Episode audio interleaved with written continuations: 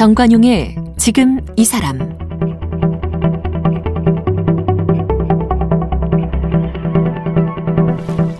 여러분 안녕하십니까 정관용입니다.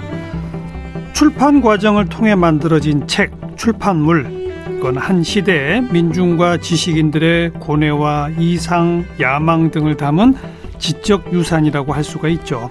이런 시대별 출판물들을 모아서 전시하는 국내 최초의 출판 박물관이 있습니다. 지금은 서울 구기동에 자리 잡고 있는 삼성 출판 박물관 올해로 이 벌써 개관 30년을 맞았습니다. 이 박물관을 설립한 김종규 관장은 시간 나는 대로 이 헌책방 거리를 다니면서 자료를 수집했다고 하고요. 그렇게 수집된 자료 가운데는 국보급, 보물급 자료들도 꽤 많다고 하네요. 이번에 개관 30년을 맞아서 특별 전시회 책으로 걸어온 길 이런 제목의 특별전 전시 중이라고 하는데요. 삼성 출판박물관의 김종규 관장님을 오늘 특별히 초대했습니다. 관장님 어서 오십시오. 네, 오랜만입니다. 오래간만입니다. 벌써 30년이네요. 그렇습니다. 세월 빨라요. 세월 빨라도 우리 정선 그대로네. 관장님이야말로 그대로. 아, 90년에 만들어졌군요. 처음. 그렇습니다. 예, 예. 처음엔 위치가 구기동이 아니었죠. 당산동이었습니다. 예. 당산동. 예, 예, 당산동 어디에 어떻게 시작됐나요? 음, 이제 그때는 영등포에 당산동은 우리 박물관이 유일했는데 그때 우리 사옥이 삼성 출판사 사옥이 삼성 출판사 사옥. 그래서 우선 사옥에서부터 출발했죠. 예. 박물관을 만들어야 되겠다. 또 만들어라. 혹시 뭐 이런 누구의 뭐 계시를 받았나요? 아니면 결심을 하셨나요?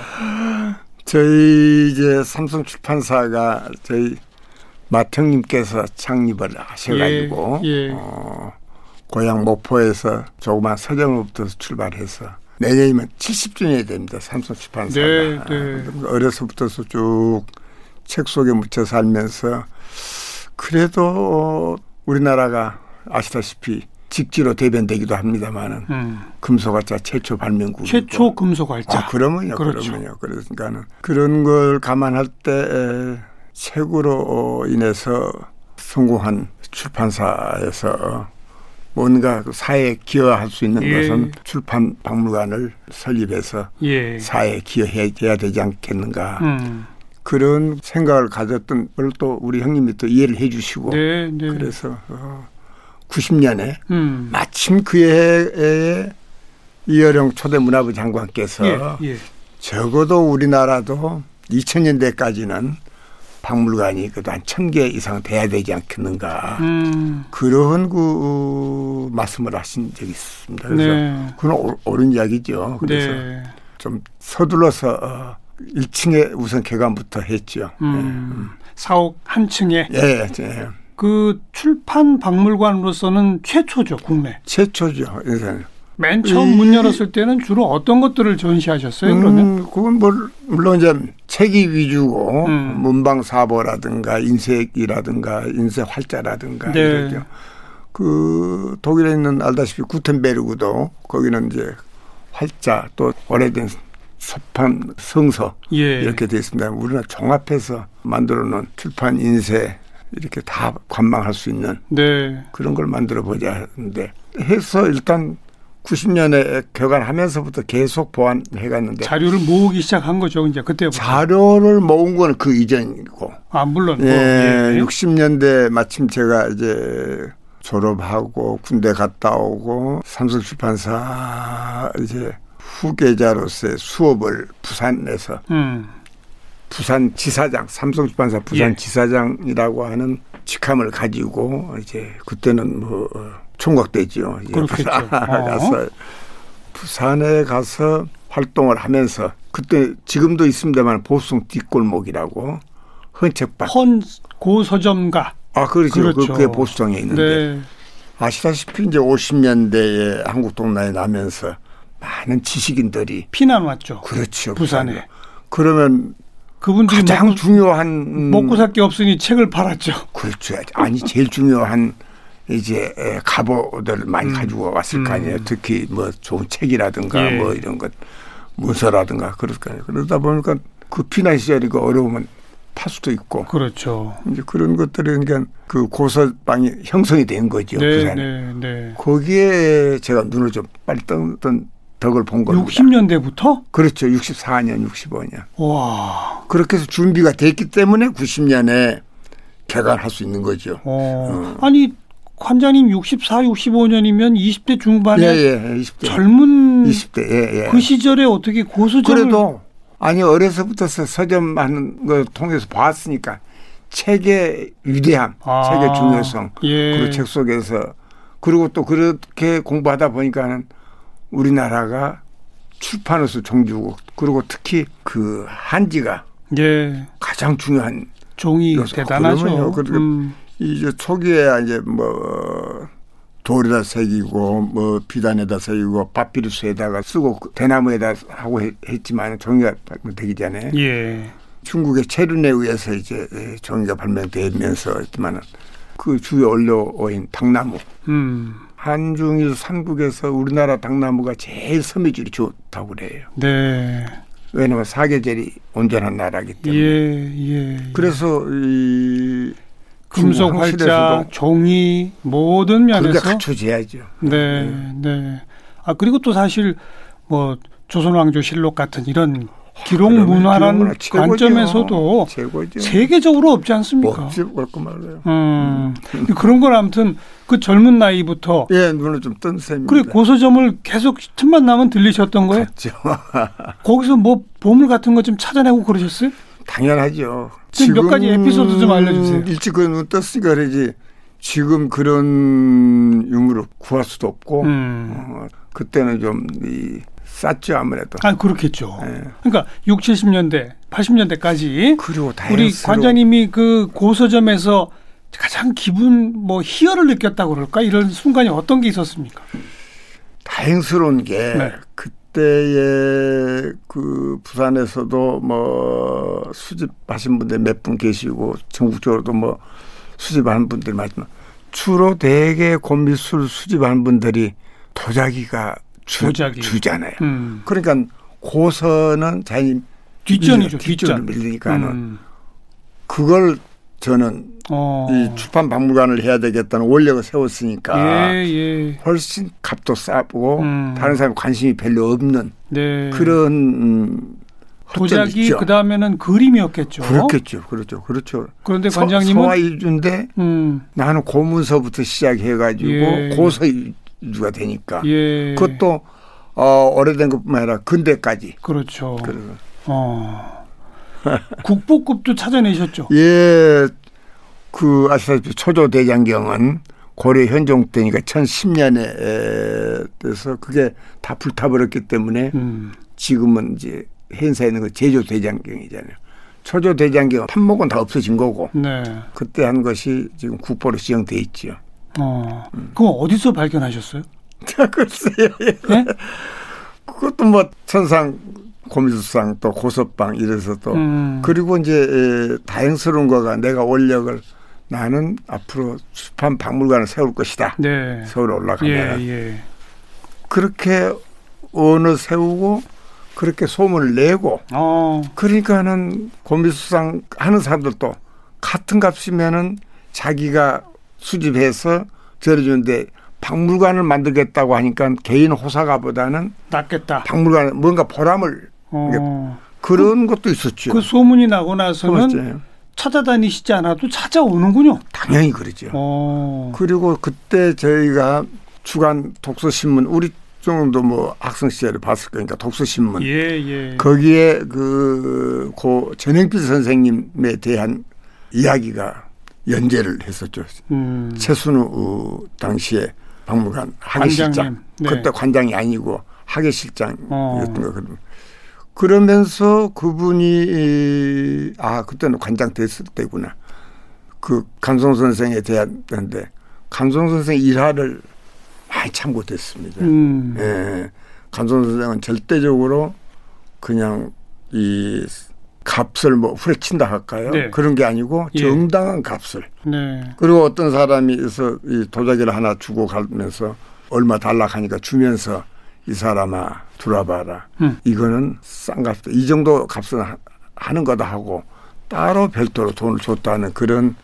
에피소드가 달라고 한 것보다도 더 그렇죠. 그렇죠. 그걸 저도 어, 큰 오- 옳은 생각이죠. 음. 대개 고미술 이런 그 코렉 타들이 어디에 속냐면 싸게 올라다가 가짜에 쏙죠. 근데 저도 그 간송 선생의 일화를 보고 예. 그 배운 대로 좀 활용을 했죠. 음.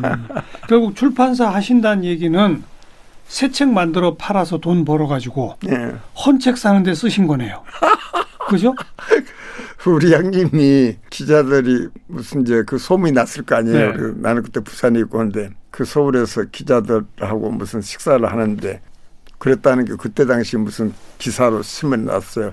우리 동생이 부산에 지사장을 하는데 새책 팔아서 헌책만 사고 다닌다고 그거 봐요. 그 이야기가 새 그렇게. 책 팔아서 헌책만 사고 아. 다닌다. 그리고 이제 우리 형님이 장래 좀 키워야 되니까 내가 딱 동생 여덟 살 차이예요. 근데 매년 1월 1일이면 초대 설립 그 회장님이 봉자 규자, 규자, 예, 예, 맞죠? 예, 예, 예, 예. 예. 그래서 이제 1월 1일 날은 그 서울 와야 돼요. 음. 왜냐하면 1월 1일 날 어, 그때는 신정이라고 할 때인데 예, 예. 신정 구정 그럴 때. 예, 그런 그런 시절이니까는 와서 그 우리 삼성出版사 편집 고문단이 아주 당대 대단했던 분들이에요. 예. 예를 들어서 어떤 분? 월탄 박종화 선생님, 와. 김동리 선생님, 이제 이효상 네. 그때 국회의장도 하셨습니다. 시인 예. 한솔 예. 회장, 뭐그 장덕조 선생님, 뭐 이런 분들인데 특히 월탄 박종화 선생님이 이화동에 계시던데 지금은 평창동으로 고가를 옮겼는데 음. 가서 이제 이렇게 데리고 다니면서 이제 세배를 예. 할때 꼭 제가. 따라다니 그때 그게 어른들을 큰 어른들을 만나 뵙고 배울 수 있는 굉장히 좋은 기회죠. 그렇죠. 우리 형님이 나를 그런 걸 이제 훈련시킬 겸해서 네, 네. 지금 돌이켜 보면 은근히 당신께서 자랑스러운 것도 있었던가 봐요. 한편으로는 뭐라고 하면서도 음, 당신이 못할 일을 또 이렇게 부산에서 얘는 돈 자- 벌어서 헌책들 사고 어, 다니는 어. 아주 기특한 놈이다. 그러니까는 뭐 술값으로 나간 것보다는 낮게도 네. 생각했겠죠. 근데 월단 박종화 선생님 보고 인사를 하면서 제 첫 인사를 시킬 때 음. 새벽 가지고 제 동생인데요. 부산에 지사장을 하고 있는데 그때는 월탄 박종화 좌우하는 저우르마가 엄청 팔렸을 때입니다. 어. 철령 높은 이제 좌우가는 저우르마 어? 고신 올루를 사마시라다 임계신 구중궁궐에 뿌려본다 어떠리 하는 음. 이항복의 시를 네. 어, 귀한 가면 거기서 나온 게 좌우가는 저우르마인데 그 그러면서 지금 이야기한 대로 아니 책도 잘 이렇게 공급도 잘 하지만은 틈 만 나면서 허책방에 가서 뭐도 고문서 고서 막 빠져가지고 뭐 네. 한다고 하니까 아 그거 잘하신 거죠 어? 아 형님은 사업 크게 하고 또 동생은 그런 문화에 문화 관심을 가져서 그렇죠. 두 형제가 네. 보완해야 앞으로 삼성 판사 장래가 있는 거죠. 음. 그리고 이제 그때 내가 어린 마음이지만 이제 박물관을 세우겠다는 원력을 하니까 아주 극찬하시면서 네.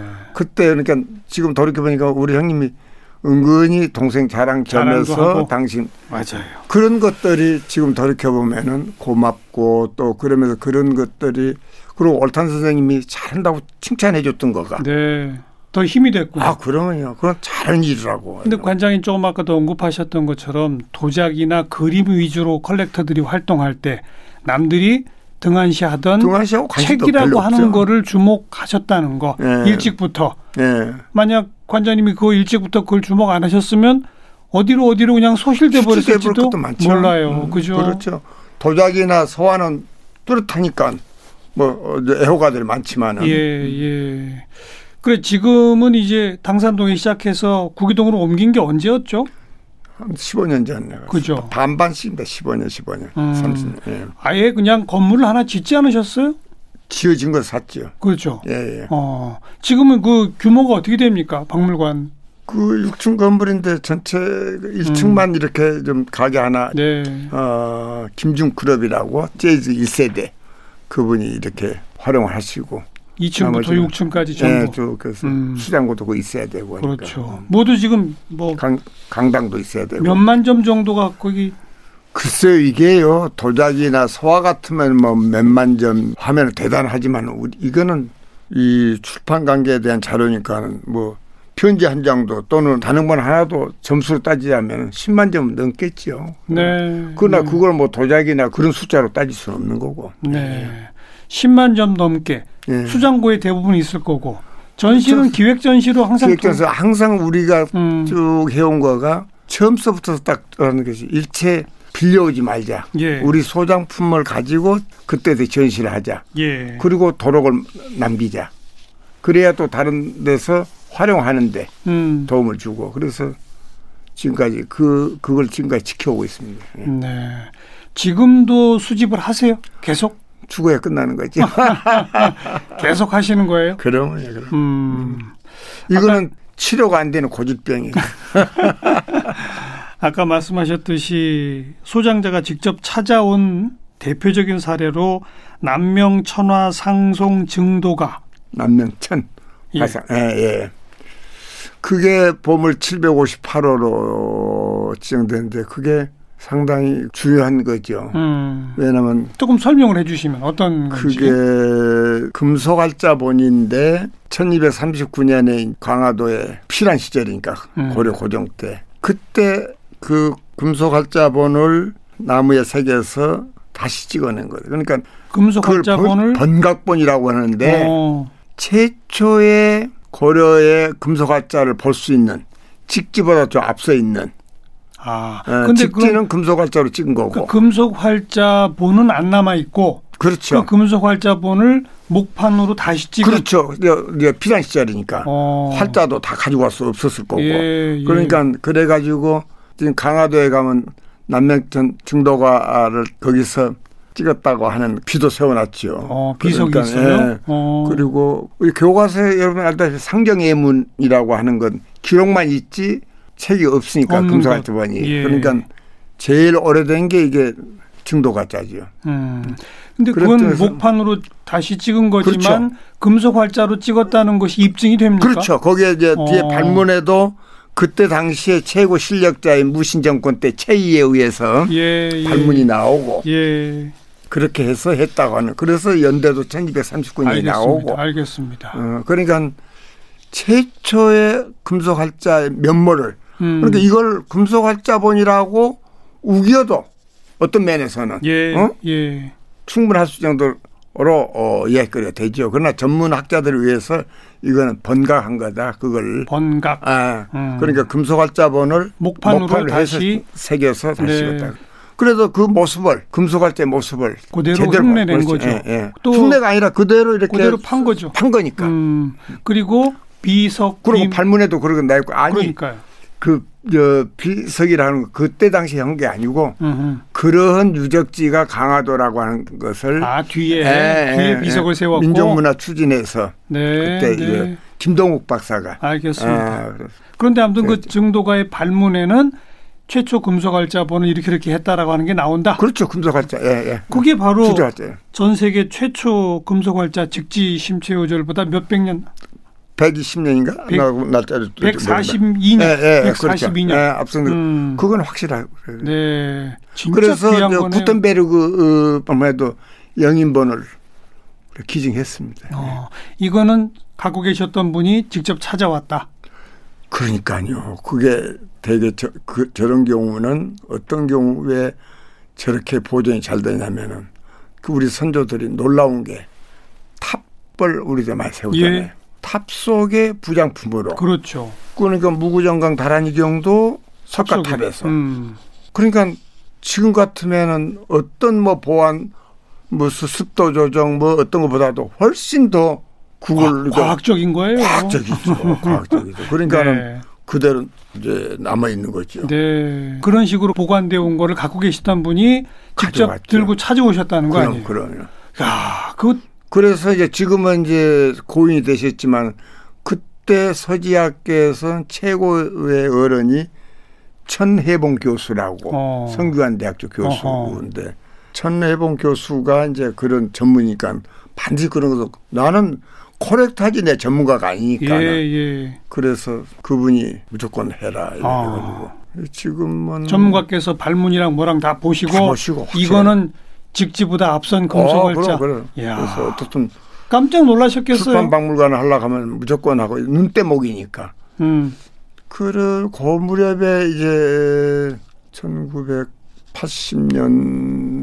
80년대, 81년인가 2년인가 신문에도 그런 게 나는 적이 있었지만은 그때 전두환 대통령이 일본 히로토 일왕하고 정상회담 그런 이제 일본을 예. 일본을 방문하는 예. 기회가 있었어요. 역사 예. 보면 예. 알죠. 근데 그때는 문공부 시절이니까는 음. 우리나라가 금속활자 최초 발명국이니까 네. 금속활자법만 가지고 와서 동경에 가서 특별 제안을 전시회를 하자. 했죠. 어. 어, 하면서 그러면 격이 이, 높아지죠. 그런 누군가 당시 문공부에서 그런 의견을 잘 내신 거죠. 네, 네. 그래가지고 가장 중요한 게 그리고 직진은 이제, 이제 불란서에 있는 거니까. 프랑스에 예, 있으니까. 예. 아 우리 그걸 달라고 그러는 거야. 그렇겠네요. 안. 내주셨어요? 세계 유일본인데 어. 아니 아무리 일왕을 만나든 뭐 어허, 대통령도 어. 그거는 내가 지금 올려고 세워서 삼성출판 박물관을 만들려고 60년대 중반부터서 지금 준비를 해온 중. 음. 그 중에서 가장 중요한 데인데 그거는 못 내놓는다. 안 된다. 이야. 그래서 이제 하려면 영인본을 만들어서 가라. 예. 영인본을 하게 해주겠다. 예, 예. 그래서 그때 해외 공보과장인가 그, 렇게 이름이 명치되는데 청와대 다 양해를 음. 근데 그렇게 완강하게 내가 못 빌린다 네, 하니까 네. 는 그래서 영인을 한게 그때 아주 미리 음. 미리 이제 종이도 어, 주문해 가지고 예, 똑같은 그 예. 색깔을 만들고 뭐 해 가지고 아주 지금 봐도 영인을 너무 잘 잘 만들었어요. 음. 영인을. 그- 그리고 영인본이 나가지고 그럴 때 신문에서 대통령이 빌려달라고 해도 거절한 책 뭐 이런 식으로 음. 그때 장안에 화제가 됐었죠. 혹시 그것 때문에 뭐 미운 털 박히진 아, 않으셨어요? 그, 그럴 뻔했다고 그래요. 그래도 나는 뭐, 그건 뭐 내가 미운털 받을 거 하더라도 그걸 지켜야 되겠다. 만일의 경우를 알겠습니다. 한번 생각해 봐요. 그 전에 왜? 너 만에 하나라도 어, 또 사고 난다. 훼손될 아, 수도 그럼요. 있고. 그래서 네. 그- 그거는 지금 돌이켜 생각해도 그거 하나는 뭐 네, 네. 자신 있게 뭐. 그 축팔 박물관 저도 수시로도 왔다 갔다 했습니다마는 지금- 뵀었잖아요. 지금 그거. 보안이랑 뭐 이런 거 잘 돼 있죠? 그러면요. 그러면요. 그러면. 화재 이런 거 잘 돼 있죠? 그것도 주의하고 해야죠. 그렇죠. 이번에 30년 맞아서 책으로 걸어온 길이라는 특별 전시회. 예. 그 핵심적으로 어떤 전시인지 조금 청취자분들께 소개해 주시면. 그러니까 그동안 이제 30년 동안 했던 이제 개관 때부터서 했던 여러 가지 사진 자, 저 행사 자료도 이제 넣었지만은 그때 그때 이슈가 음, 뭐 여성 문화 자료 특별전을 했다든가 또는 뭐 교과서 특별전 을 했다든가 예, 예. 테마를 잡아 그렇죠. 교과서 특별전 할 때의 이야기입니다만은 안충근 선생님 이제 의류문화사 주관도 하셨는데 그분이 이제 돌아가셨지만은 그분이 이 전문적으로 이제 교과서 어. 특별 자문도 해주시고 그 언제적 교과서부터 있었던 거예요? 어 대한제국 때부터 어, 물론 일제 강점기 것도 이제 들어가 있죠. 그런데 예.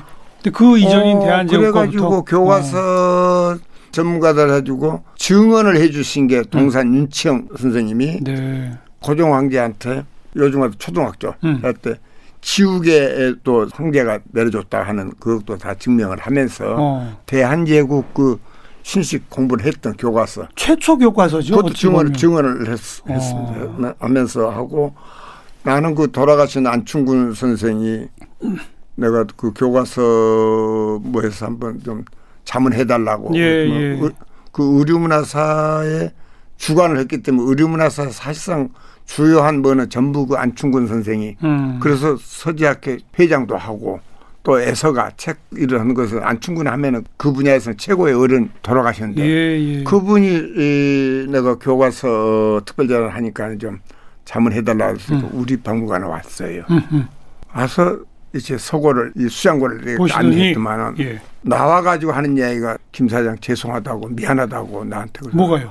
나보고 그러니까 뭐가 미안하다. 그래서 왜 왜 그러지 하니까 어. 자기가 나를 너무 비난하고 다녔다 모르고 그냥 왜요? 돈 자랑하느라고 무슨 어 무슨 뭐 최초의 무슨 뭐 음. 어린 석포 최초의 무슨 어, 증도가 무슨 최초의 경국대전 음. 막 그런 거 신문에 펑펑 이렇게 네. 아니 그걸 아는 기자들이 가만히 있네 막 서로 그렇죠. 특종하려고 그렇죠. 하니까 어. 그렇게 하니까는 자기들 이 애서가들 입장에서는 상상도 못할 돈이 또 들어가 그런 거는 그렇죠. 돈이 많이 들어가는 거잖아요. 그렇죠. 어. 그러니까 돈 자랑하려고 음. 자기는 근대 이렇게 출판물에 더 관심을 가지고 있는 서지학자니까 예, 예. 이게 더 중요한 건데 그런 건 관심을 안 갖고 어, 비싼 것만 해가지고 어. 자기 자랑이나 하는 그런 그렇게 욕하고 다녔는데 일종의 졸부같이 그런 생각했던. 그래서 와서 보니까 정작 와 보니까 교과서고 뭐고 뭐 반응 소중한 뭐- 것도 그럼요. 있더라. 있는 게 아니라 그게 더 많더라. 많더라. 그래서 어, 자기 고백을 한다고 하면서 알겠습니다. 어, 그래서 그 교과서 특별전에 발문 다그 양반 쓰셔놨어요. 그 30년 동안 했던 교과서 특별 기획전, 한국 신문학 기획전, 그렇죠. 2인직급부터서 뭐. 한국 여성 문화자료 특별전, 예. 저자의 서명 본전, 금서 특별전, 그렇죠. 금서가 됐던 것들. 그래가지고 일제 강점기 때 심지어는 을지문덕 같은 경우도 금서가 되어서 음. 월남 폐망사라든가 네. 그랬을까요.